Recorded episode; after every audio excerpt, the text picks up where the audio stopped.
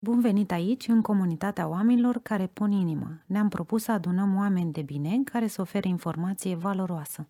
Conectează-te cu noi!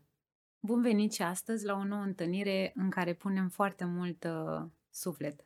Eu sunt Diana Gămulescu, sunt fondator al Asociației Prematurilor, coach și consultant în comunicare și astăzi sunt uh, mega încântată să o am alături pe, de mine pe Otilia Mantelers, care este psiholog și uh, specialist în parenting. Otilia, bine ai venit! Bine te-am găsit, Diana, și mă bucur că sunt alături de tine în emisiunea ta. Este un uh, nou uh, proiect uh-huh. dedicat părinților în general, uh, dar și părinților cu copii născuți prematur. Uh, și cumva adunăm în jurul nostru oameni care pun foarte mult suflet uh, și ca oameni, nu doar ca profesioniști și specialiști. Este un motiv în plus pentru care ești alături de noi astăzi și îți mulțumim. Uh, ne-am propus astăzi să vorbim despre uh, latura asta emoțională uh-huh. și uh, psihologică, să zic așa.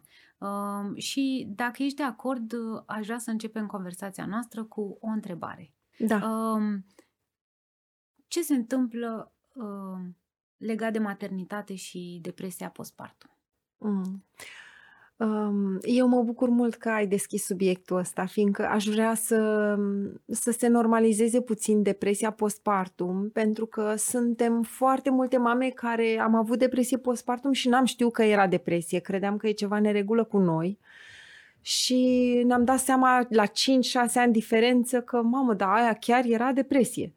Așa arată depresia postpartum și uh, uite ce se întâmplă. Se întâmplă că noi când devenim mame, deci când avem bebelușul sau bebelușii în burtică, uh, noi începem să retrăim propria noastră perioadă intrauterină. Adică, uh, să zicem că eu am 30 de ani acum și sunt însărcinată, uh, eu îmi trăiesc anul meu 30, dar în partea mea subconștientă, pentru că am bebeluși uh, în burtică, um, trăiesc și retrăiesc perioada mea de intrauterin. Cum eram eu la mama în burtică. Și pe vremea lui Ceaușescu noi știm că multe, uh, multe mame se străduiau să scape de sarcină, de exemplu, sau uh, aveau sarcini foarte dificile uh, și atunci uh, sau au avut nașteri grele. Uh, și implicit și noi am trăit ceea ce au trăit mamele noastre. Și atunci, în momentul în care noi avem, uh, avem un bebeluș, retrăim teama pe care am retrăit-o în bur- pe care am trăit-o în burtică la mama. Așa încât, după ce eu nasc bebelușul meu, uh, dacă, să zicem, mama mea nu s-a bucurat suficient de mine, dacă mama mea era cu gândul la serviciu, dacă mama mea nu m-a vrut, dacă mama mea m-a vrut băiat și am ieșit fată, atunci eu, ca bebeluș, am, am avut toate trăirile astea, am știut că sunt respinsă sau respins pentru cine sunt eu, așa că acum când am copilul meu, uh, am toate sentimentele alea netrăite de atunci uh, ca mamă. Și atunci este un pic complicat să-mi iubesc propriul meu copil și să mă dedic cu totul Uh, în paralel având acele emoții pe care nu le cunosc, pe care nu le-am uh, povestit cu nimeni niciodată pentru că n-am știut că le am, pentru că eram bebeluș. Și asta e depresia. Deci depresia postnatală apare de cel mai multe ori în cazul uh, mamelor care uh, fie că au trecut ele ca bebeluși printr-o perioadă complicată, printr-un atașament greoi cu mama, Uh, fie au avut o naștere grea, fie au avut, uh, fie n-au fost dorite în burtică. Și atunci uh, e de înțeles că avem o, o depresie postpartum. Adică, dacă ar fi să îmi traduc. Da. Noi venim cu un bagaj la naștere mhm. emoțional uh-huh. care uh-huh. se declanșează odată cu nașterea propriilor da. copii sau copil. Da. Și este cumva posibil ca odată declanșată depresia la primul copil să se declanșeze și la al doilea și la al treilea sau apare doar odată sau nu apare deloc? Ă, este posibil să nu apară deloc. Este posibil să apară când copilul avea un an. E posibil să, să nu se manifeste deloc. La, uh, sunt foarte multe femei care nu au depresie postpartum și care uh, au, să zicem, uh, alte stresuri, au o agitație legată de, nu știu, de alăptare, de uh, atașament cu copilul, de uh, vinovă- o vinovăție foarte mare, uh, că dacă plec 5 minute uh, se întâmplă ceva cu bebelușul. Deci avem, uh, mamele în general, exact, Ai fost și tu și eu la fel. Da. Noi, mamele, avem tot timpul câte ceva, mai ales în primii trei ani de viață, e, e complicat cu noi și mai ales la prima naștere. Deci la primul copil. Există cumva semnal, semnalmente sau uh, sunt indicatorii vizibili sau invizibili pe care putem să-i depistăm ca noi să știm ce ni se întâmplă și să ne dăm seama uh, care este starea, statusul nostru emoțional? Uh-huh. Um, de multe ori ne dăm seama uh, că nu ne bucurăm de relația cu copilul, că nu ne bucurăm de copilul nostru. Spre exemplu, dacă după o lună de zile sau uh, după o lună, după trei luni de zile, eu văd că uh, nu mă conectez suficient cu copilul meu sau uh, observ că relația mea cu bebelușul e mai mult bazată pe îngrijorări uh, ia să vă dea mâncat suficient, uh, a dormit suficient. Ok, astea sunt inerente, dar dacă astea sunt baza relației, atunci e posibil să am uh, să fiu într-o depresie sau să, să am și eu nevoie să mă asculte cineva. Mm. Oricum, proaspetele mămici se spune că au, uh, uh, au nevoie de cam 8 ore de ascultare pe săptămână. Atât de complicat e începutul de mamă. 8 ore pe săptămână, asta înseamnă o oră pe zi o oră și 10 minute pe zi. Deci nu sunt doar schimbări hormonale. Nu, nu, nu. nu sunt că doar toată lumea, uh, sau toată lumea, Sigur. scuze că generalizez, dar există în psihologia asta socială că uh, de la hormon face așa. Da, există normal și... Uh, și latura da, asta. și latura hormonală. Există schimbările hormonale, dar, dar... de fapt este o nevoie emoțională Da. neîmplinită acolo. Da, da. Și care vine cumva și din spate. Cu... Și cu bagajul acesta traumatic. Am Mhm. fost doriți, n-am fost dorite. Că vorbim de noi de mame. Mhm. Da. Bine, dacă ne raportăm la epoca Ceaușescu, acolo erau și niște restricții la nivel social. Nu puteai să faci foarte mulți copii, Da. adică erau, nu neapărat că nu își doreau părinții sau ne, Da. erau și greu de crescut. Exact. Societatea dorea greu copiii. Chiar Da, dacă da. partidul dorea mulți copii, societatea, deci mamele, tații, pe vremea lui Ceaușescu, într-adevăr, nu prea doreau copii și atunci suntem o generație, mulți dintre noi, dintre părinții de, de vârstele noastre, uh, suntem o generație de copii nedoriți în burtică. Și asta, asta se pune ampre, uh, își pune amprenta asupra uh, identității noastre. N-aș fi crezut că ajungem adulți, adulți cu niște dureri emoționale încă din uh, Da. perioada intrauterină. Da. Uh, aici cumva se face transferul și legat de uh, am fost dorit, n-am fost dorit și de atașament. Da, exact. Um, deci, uh, să mă raportez la mine ca mamă sau la mine ca copil? La noi ca mame ale copiilor noștri sau Păi eu să cred că putem în pleca? primul rând, uh, dacă ne înțelegem nevoia noastră a adulților, putem să uh, ajungem și la nevoia copiilor. Copiilor. Mhm. Mhm, Da, sună bine așa. Uh, ok, deci dacă noi am fost dorite, ca doriți, da, că vorbim și de tătiși și de Da, da, mămici, da, de toată părinți. lumea, de Mhm. părinți, exact.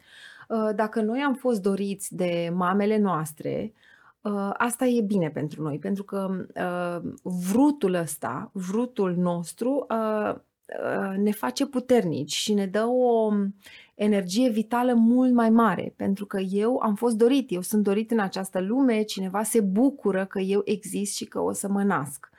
Um, Deci, uh, în felul acesta ne asigurăm o relație mai bună cu mama după ce ea ne naște pe noi. Deci, a fi dorit e un lucru extraordinar. Uh, De multe ori și atașamentul se face mai ușor, dar nu e neapărat nevoie. Adică poate că mama mea mă vrea, dar poate că în- în momentul în care mă are în brațe nu știe ce să mai facă cu mine. Poate că în momentul în care mă are în brațe uh, mă duce la bunici sub diferite pretexte, că se îmbolnăvește copilul, că n-am grijă de el, că sunt prea tânără să am grijă de el. Uh, mai, ale- mai era tot așa pe vremea lui Ceaușescu uh, uh, acea lege prin care mamele trebuiau să se întoarcă repede la serviciu. Deci la trei luni noi ne dezlipeam de sânul mamei. Iar nevoia bebelușului, nevoia vitală, prima-prima, este aceea de Hrană. contact fizic. Da, de hrană și de contact fizic cu mama. Deci să, să ne simtă, să, să, să ne simțim mamele. Și atașamentul primar se face prin atingere, prin uh, miros, prin giugiulit, prin, uh, prin îmbrățișat, prin Deci ținut și în hrană brațe. fizică și hrană emoțională. Da, și Ambele. de atingere. Da. Aici mă duce într-o zonă foarte uh, Mm. sensibilă mie și Știu. pe care uh, o încurajez cât se poate de mult. Acum suntem în pandemie și știu că este și mai puțin probabil, dar rămâne un deziderat și un ideal pentru mine să conectăm mama cu nou născutul și tatăl cu nou născutul încă din maternitate prin acea tehnică skin to skin sau kangaroo care. Mhm. Ce este cu povestea asta și din punct de vedere științific? Mhm. Și de ce ajută? La ce ajută? Da. Uh, în primul rând, uh, dacă ar fi uh, nevoile de atașament, uh, sunt, uh, nu, nevoile ființei umane sunt de două tipuri, nevoi de atașament și nevoi de uh, autonomie. Ei, ca nevoile de autonomie să se împlinească ale copilului, uh, trebuie mai întâi să asigurăm nevoile de atașament. Și ce înseamnă? Prima nevoie de atașament este nevoia de căldură și nevoia de piele, de skin to skin, de cum spuneai tu. Deci asta este prima nevoie și dacă avem această nevoie îndeplinită, noi creștem, uh, supraviețuim și evoluăm. Și în relația de cuplu există nevoia de uh, contact fizic, care ne face, surprise, să evoluăm. Deci nu numai că ne face fericiți și ne, ne simțim mai bine dacă ne îmbrățișăm ca adulți, da, și mai ales în relațiile de cuplu, uh, dar ne face să evoluăm și atunci pe copii realmente uh, contactul skin to skin îi face să crească Mhm. um, să crească mari. Se produce hormonul acela de oxitocină și care ne face să ne atașăm.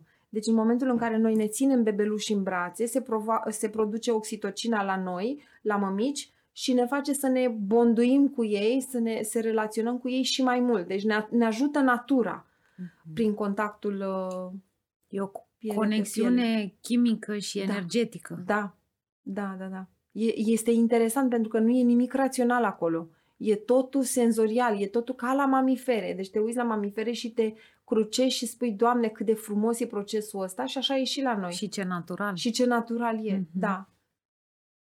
Foarte interesant și uh, eu sunt o, o, cum se spune în, uh, în română, că în engleză este advocate Advocate, da. pentru acest kangaroo care și Promotare, introducerea, da. promotare, da, uh, în, în cât mai multe maternități avem medici extraordinari care uh, reușesc și au introdus tehnica asta, dar eu cred că nu este niciodată prea mult să discutăm despre ea uh, și um, cumva este legată această lipsă a conexiunii Mhm. și conectivității uh, nou-născutului cu părintele uh, și invers uh, și legată de anxietate.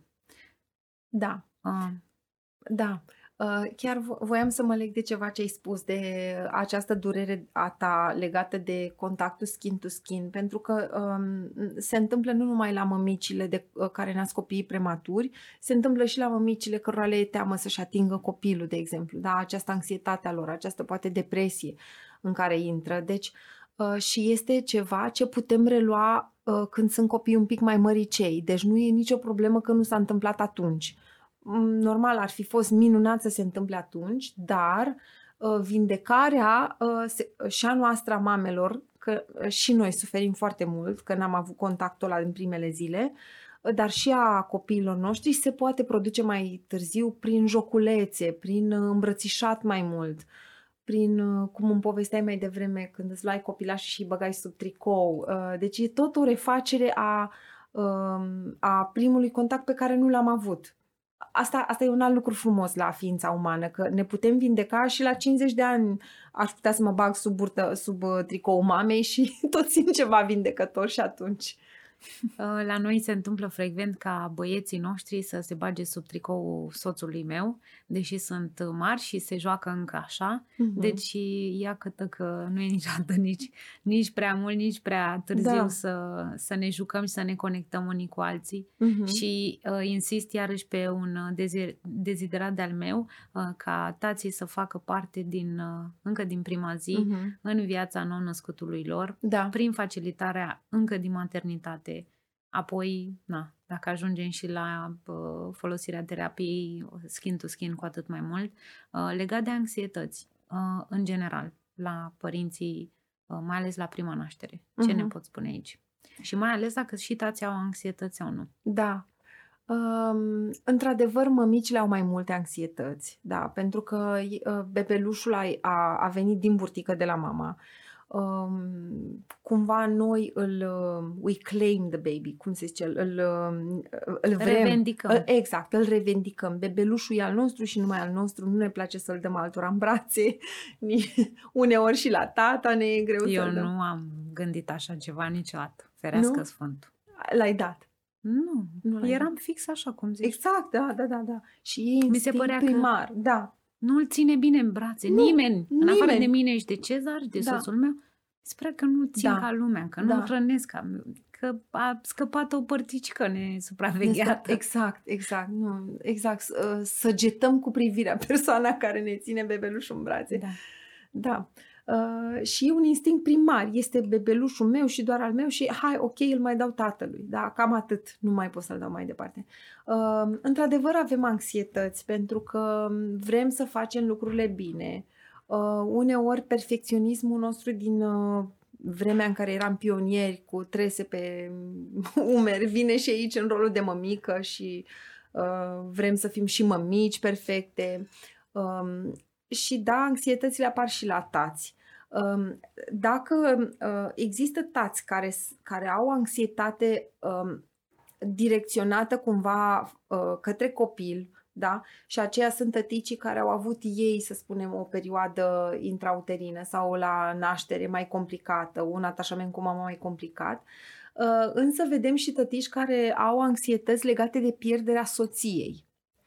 Uh, și atunci, um, cumva, uh, eu am așa empatie pentru tătici în primul an de, de tăticie, pentru că atunci, practic, noi cam plecăm din viața lor și ei uh, un an de zile uh, se străduie să ne susțină, ceea ce așa, așa e bine, deci așa a făcut natura, cumva tata să susțină mama. Uh, Mama se atașează de copil și copilul se atașează de mamă și tata se atașează și el de ei doi. Deci tata îi susține și îi protejează pe ei doi. Uh, și sigur, este un bonus dacă, fa- dacă creează o legătură directă cu, cu bebelușul, dar tatălui este greu în primul an, pentru că știe că trebuie să se pună pe locul 2, face tot posibilul, încearcă să, să ne înțeleagă pe, no- să, să, să-și înțeleagă soția, dar îi este greu că o pierde. Dar e o frustrare care face parte din viață și Și se vindecă? Uh, cred că depinde de amândoi și de soț și de soție după aceea. Se poate vindeca, da, da, da, se poate. Mai ales că dacă este, uh, e natural, face parte dintr-o frustrare naturală, pentru că mama trebuie să se axeze pe, pe bebeluș, uh, ar trebui să se vindece natural. Așa a Mhm. pus natura în noi. Mhm.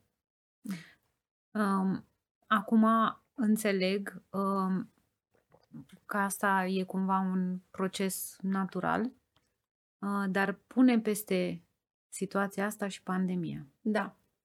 Ce se întâmplă? Și ce ai remarcat tu în, uh, în terapiile pe care le ai și în interacțiunile cu părinții în acești aproape de ani de pandemie? Uh, Ce am observat este că vin la suprafață frici vechi. Uh, Foarte rar frica de pandemie sau frica de COVID uh, sau frica de vaccin sau de antivaccin uh, este, um, este recentă. Majoritatea sunt frici vechi care apar la suprafață um, activate de pandemie. Spre exemplu, unii oameni uh, au început să se teamă că nu mai au resurse financiare, da? că, uite, scade economia. Alți oameni se tem de sănătatea lor. Uh, alți oameni se tem că o să moară, că fac uh, COVID-ul, deci le, le este teamă. Le, după aia le se face teamă de contact, contact direct cu alte persoane. Um, uh, acum, în tot contextul acesta al pandemiei, practic apar fricile vechi la suprafață. Uh, O persoană, de exemplu, care nu vrea să se vaccineze, spune nu mă obligă nimeni pe mine să mă vaccinez și eu am văzut că este o rezistență la autoritate. Um, Adică un copil care a fost foarte supus și a făcut tot ce trebuia când era mic, e posibil să dezvolte această rezistență la vaccinare. Um, În general, cei care uh, opun rezistență la vaccinare, ce înseamnă vaccin? Înseamnă un ac introdus în corp uh, adică un obiect introdus în corp. De foarte multe ori am văzut, uh, poate că e o chestie grea pe care o să o spun acum, că uh, persoanele care au suferit abuz sexual se tem de vaccin. se tem de injecții, de, de introducerea unui obiect străin în corp. Și atunci e de văzut un pic, de analizat uh, lucrurile astea uh, acum. Adică ce-am, și ce am văzut este că mai mult ca niciodată oamenii apelează la psiholog în perioada asta, pentru că și adolescenții au depresie mai pronunțată acum față de trecut, pentru că stau mult în casă, uh, fac online lecțiile. Um, da, e, e mult mai greu. Acum e un context foarte, foarte greu pentru întreaga omenie. Copiii parcă nu mai au aceeași copilărie studenții nu mai au aceeași studenție pentru că nu se mai duc la facultate, nu mai au ieșirile alea de după facultate la o cafea, la un bar, pentru că nu se cunosc face-to-face. Deci s-au schimbat, ni s-au luat niște lucruri cu pandemia. Ca și copiii care intră la școala pregătitoare și intră direct în online după o săptămână da. în care ar trebui să-și cunoască colectivul, să da. aibă, să facă acel transfer de încredere de la mm. părinți la doamna învățătoare și așa mai departe. Exact. Este foarte dificil da. uh, la nivel emoțional, dar știu că există soluții și uh, mă gândeam că poate există uh, lucruri pe care ne putem concentra astfel încât în perioada asta să uh, depășim mai ușor stările astea de anxietate. Mm-hmm. Uh, eu aș, eu aș, um, le-aș lua în serios uh, toate stările astea pe care le am.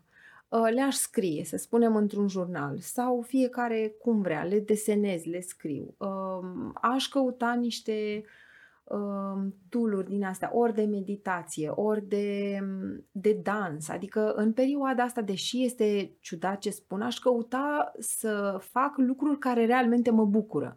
Și eu, ca părinte, Uh, din bugetul familiei, aș lua un pic mai mult decât de obicei și aș investi în mine, în sănătatea mea uh, mentală. Adică, uh, în loc să zic, lasă că nu investesc în mine, lasă că nu mă duc la dans săptămâna asta sau uite, nu e săptămâna asta cu prietena mea la o cafea, uh, aș face fix lucrul ăsta, pentru că uh, eu acasă, e nevoie de mine acasă sănătoasă la cap. Uh, și cu resurse. Și atunci eu, ca să am resurse să investesc în familia mea și să fie bine, trebuie să mă încarc de undeva. Deci acum aș face toate zăpăcelile posibile pe care mi le-am visat vreodată și le pot face și online. Da, dansuri, de exemplu. Sunt, știu multe femei care au început să facă dans și uh, de toate felurile și se simt foarte bine, le dă așa un, un boost uh, energetic.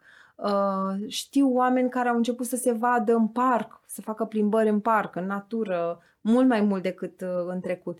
Uh, să facă meditație, să facă yoga, deci orice, uh, dar să investească în ei. Uh-huh. Și dacă depistăm stări de anxietate la copil, uh, în primul rând cum arată și ce soluții sunt și aici? Uh-huh.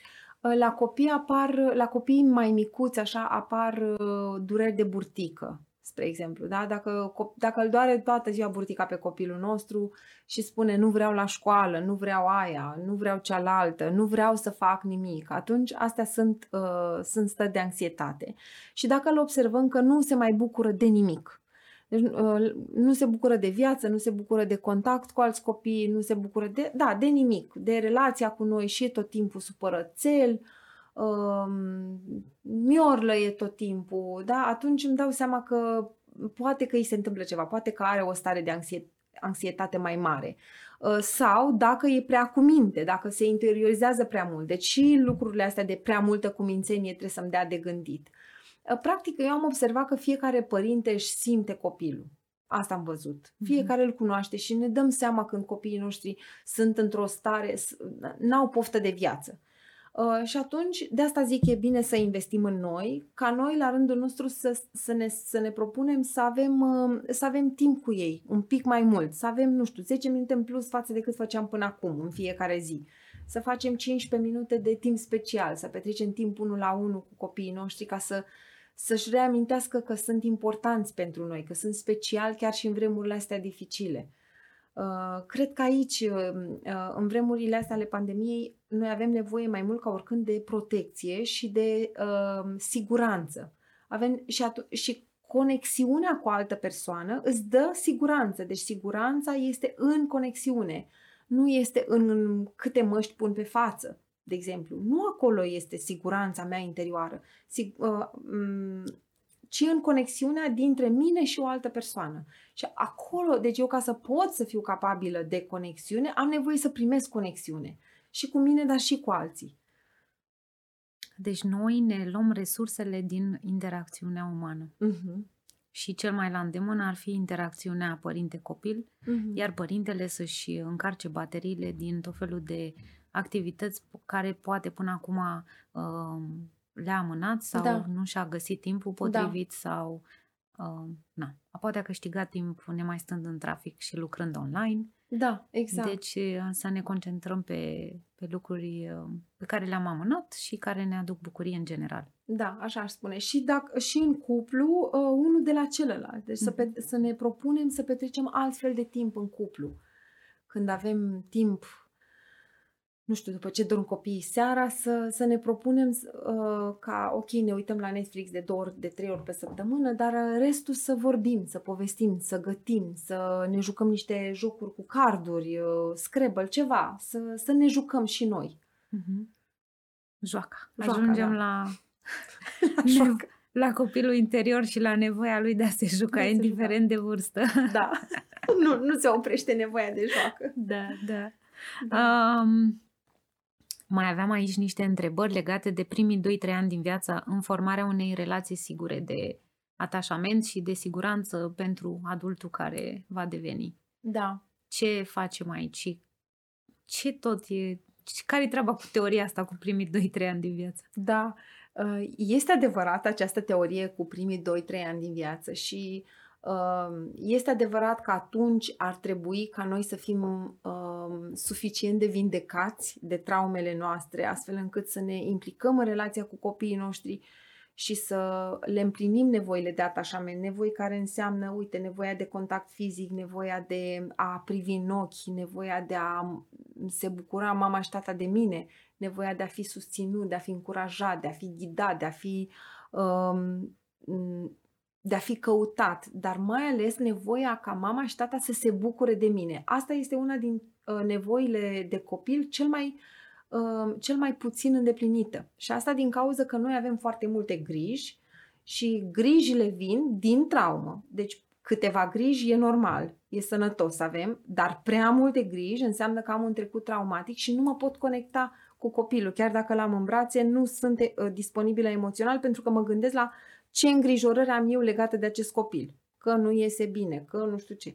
Bun, deci uh, luând lucrurile la modul cel mai rațional, foarte puține mame și foarte puțini tați din lume creează acel bonding cu copilul în primii trei ani. Asta înseamnă că ce urmează, în anii ce urmează, o să reparăm primii trei ani. Eu mi-amintesc că l-am văzut și pe Gabor Mate într-un uh, interviu și el zicea fix treaba asta. Spunea că uh, dacă, dacă, exact asta, dacă nu reușești în primii trei ani să clădești o relație solidă cu copilul, uh, restul de 18 o să-i petreci reparând. Așa că la mine se vede deja treaba asta în relația cu copiii mei.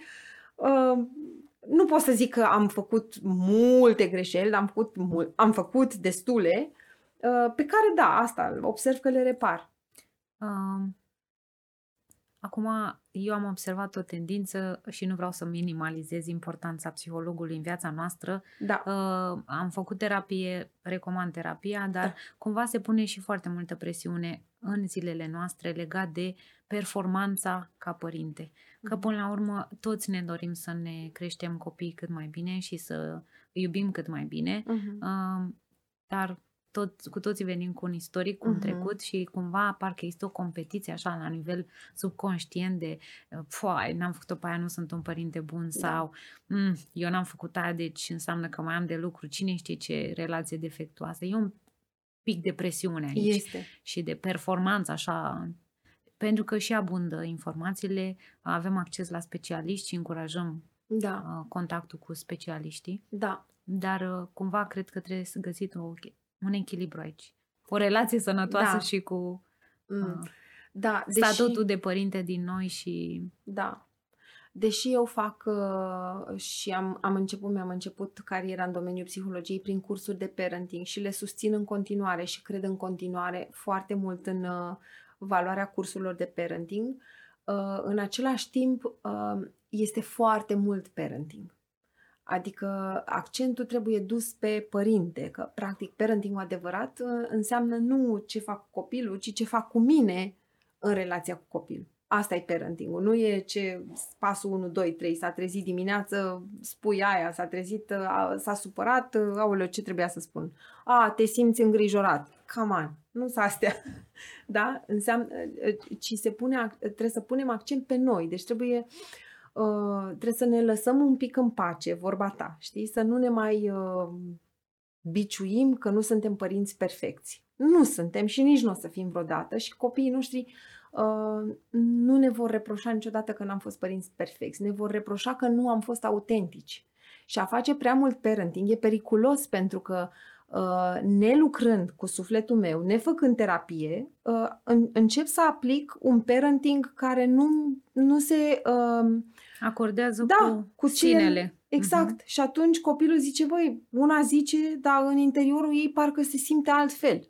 Nu e autentică mama și devine confuz și devine anxios și de aici de multe ori uh, avem părinți, avem mame și tați uh, care fac un parenting grozav, dar copilul e plin de anxietate pentru că se conectează la sinele ăsta uh, neautentic al părintelui. Și invizibil. Da. Și care cumva acest sine, din ce înțeleg uh, din această conversație, este trecutul nostru, uh-huh. care, dacă nu a fost înțeles, uh, uh, cum să spun eu, uh, vindecat, vindecat. Uh-huh. Uh, și scos la suprafață și identificat cu anumite elemente din viața de zi cu zi, uh-huh. este transferat și la nivel non-verbal către copiii noștri. Da. Uh-huh. Of, ce obiceiuri sănătoase le recomanzi uh, părinților așa, se, încă de la început? Uh-huh care să contribuie așa semnificativ la o dezvoltare armonioasă și să creeze și acel bonding. Cu copiii. Mm-hmm. Păi le-aș recomanda terapie. Să Cui? facă părinților. Le-aș recomanda, sincer, sau nu știu, să facă ceva, dar să nu, să nu pun accentul pe copil, adică să pun accentul pe ei. Dacă, de fapt, e foarte nuanțată treaba. Dacă eu văd în relația cu copilul meu că mi-e bine, și că eu, da, dacă eu mă simt bine și văd că și copilul îi merge bine, n-are rost să mă duc să caut specialist, da, să mă, să fac psihoterapie. Dar dacă văd că nu merge, dacă văd că sunt anxioasă, n-are rost să stau să aștept să-mi treacă, ci mă duc acum, hai să primesc acum câteva luni de suport și poate după aia merg lucrurile de la sine. Uh, m-aș juca cu copilul, dar n-aș, n-aș face copilul uh, focusul vieții. Sigur că este centrul vieții, dar să nu fac totul, totul, totul uh, în jurul copilului. Pentru că este și multă presiune pe copil atunci când uh, toată viața mea uh, este dată de copil. Deci copilul este viața mea, este centrul vieții mele, dar mai există și eu și mai există și alte aspecte uh, importante în viața mea. Deci asta ar să zic aș, ar fi primul sfat. Să știu că am un copil de crescut și că o să las multe din nevoile mele la o parte o vreme ca să cresc copilul ăla, da? Nu cred nici în uh, sintagma vezi de nevoile tale mai întâi. Nu, stai un pic, ai bebe aici, nu pot, dacă vreau să mă duc să dansez, am bebele, nu pot să mă duc să dansez. Da? Deci nici în aia nu cred total. Deci ne punem nevoile o vreme la o parte ca să îngrijim copilul și să-l creștem mare și în paralel facem cât putem pentru noi. Deci asta, un, un, un mix de vreau să am grijă și de mine și de relația cu tatăl copilului, cu soțul, uh, dar și de, uh, de relația cu copilul. Și să nu-mi propun, uh, să nu-mi propun perfecțiune. Mhm. Deci, cumva, un adult sănătos înseamnă o relație armonioasă în orice raport. Da. Și să lăsăm să căutăm, un pic. Da, să căutăm să le avem. Uh-huh. Și să lăsăm un pic și din ștacheta asta de perfecție. Da. Ca de obicei, o conversație ultra mm. Productivă și caldă și plină de informații. Îți uh, mulțumesc foarte mult, dar nu vreau să încheiem această întâlnire uh, până nu uh, ne spui ce se ascunde în spatele profesionistului. Și o să te invit să te gândești la trei lucruri despre omul Otilia despre omul Otilia. Ce nu știe lumea despre tine, deși ești foarte implicată și prezentă în Social media. tot felul de uh-huh. proiecte și offline și... Uh-huh. Uh, poate că ce nu se știe despre mine este că îmi place mult să pictez și să uh, și să dansez, deși nu am talent la pictură, deci chiar nu am talent, dar nebunesc de bucurie când am pensula în mână. Asta Uh, asta să, cred că nu se știe. Nu știu dacă, al doilea ar fi, nu știu dacă toată lumea știe că sunt și autor de carte pentru copii, că am scos două cărți pentru copii, ultima și cea mai recentă fiind Kiki Moraș caută pisică. Da. Adică aceasta de aici. Aceasta, da, da. Mi-ai făcut un cadou extraordinar. Da. Uh, am văzut că semnezi de zor. De zor, da, zilele da. astea am semnat. Dacă și chiar a fost o bucurie că mi-ai oferit cadou această carte. Îți mulțumesc. Cu drag, cu drag. Uh, Um, și al treilea lucru pe care nu îl știe lumea, um, am încheiat uh, anul acesta trei formări în terapia traumei, trei formări foarte bune, una cu ISTT în uh, România și celelalte două uh, somatic experiencing, tot în România, dar uh, um, da, somatic experiencing și cealaltă compassionate inquiry a lui Gabor Mate. Uh, Uh, și uh, astea cumva, da, sunt, sunt foarte importante pentru profesia mea, dar și pentru mine, pentru că implică foarte mult lucru personal în, uh, în aceste trei formări. Da. Da. Mm-hmm. Am sesizat că cu cât facem mai multe cursuri, cu atât implică o mare parte de lucru da. personal, individual și uneori ies sau sunt foarte multe provocări acolo mm-hmm. și înveți foarte multe lucruri. Da foarte interesant ce faci și abia aștept să beneficiem cu toții de pe urma acestor cursuri, că bănuiesc că până la urmă le ții doar pentru tine, le răspândești în da. univers prin tot ce faci. Îți mulțumesc din suflet pentru conversația asta, o bucurie. Și eu îți mulțumesc ție, Diana, ești o prezență foarte caldă și minunată și Cred că ne-a fost... pentru cei din jurul tău. Cred că ne-a fost doar una de Ne-a fost doar una de alta, da, da. da. da. Uh, dragilor, da. întâlnirea de astăzi a ajuns la final. Uh, cei care doresc să fie la curent cu activitatea noastră și cu proiectele pe care le desfășoară Asociația Prematurilor, vă invit să intrați pe pagina noastră de Facebook, pe site-ul care are o nouă înfățișară și la care uh, echipa noastră a muncit și arată chiar foarte, foarte bine.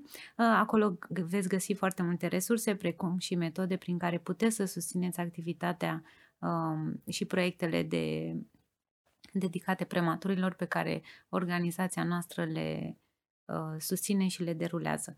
Um, până data viitoare să vă ascultați sufletul și să vă puneți pe primul loc, așa cum spune Otilia.